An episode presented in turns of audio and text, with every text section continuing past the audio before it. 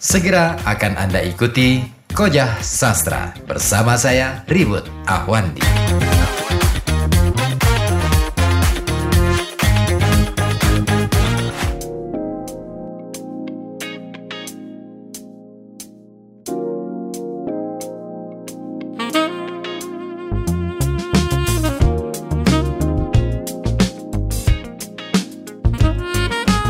Koja Sastra masih setia menjadi kawan Anda malam ini dan saya juga masih terus bersama Anda.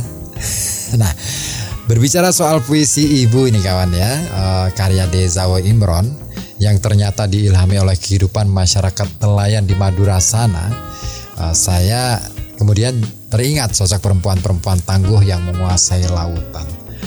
Uh, tapi sebentar, Anda pasti membayangkannya yang enggak-enggak ya jangan dulu deh. Ada tokoh-tokoh yang uh, menurut saya perlu Anda kenal, perlu Anda pelajari. Uh, di antaranya adalah tokoh yang satu ini. Dia seorang pelaut, seorang saudagar kaya, dan seorang yang luar biasa. Nama dia sangat uh, diabadikan di Jawa Timur sana, bahkan diabadikan sebagai nama salah satu rumah sakit di sana. Siapakah dia? Oke, dia adalah Nyai Ageng Pinate. Nah, kenal? Ada yang tahu? Oke, ya uh, Nyai Ageng Pinate ini adalah ibu angkat dari Sunan Giri.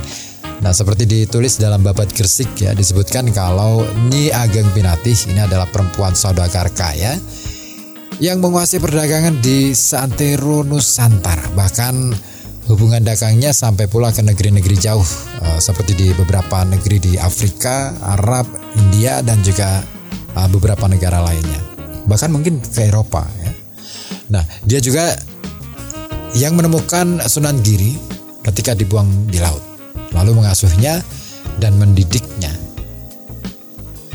Nama Joko Samudro adalah nama Sunan Giri pada waktu kanak-kanak diasuh uh, oleh beliau sampai akhirnya uh, menjadi tokoh besar.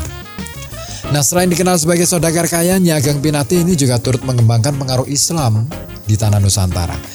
Uh, di negeri-negeri jauh juga uh, dia berperan melalui apa uh, kongsi uh, perdagangan atau perjalanan uh, ber, uh, perdagangannya itu dan dia mendakwahkan Islam di setiap negara yang dia singgahi.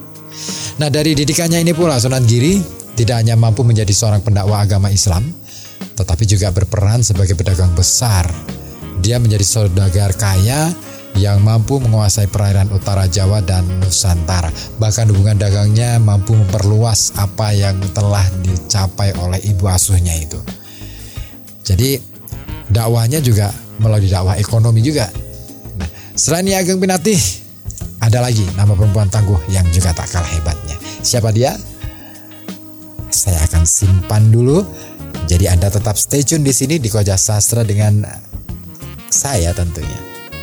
Nah, dengan sastra kita menyelami samudra kehidupan, menjelajah cakrawala, mengarungi semesta raya. Koja Sastra.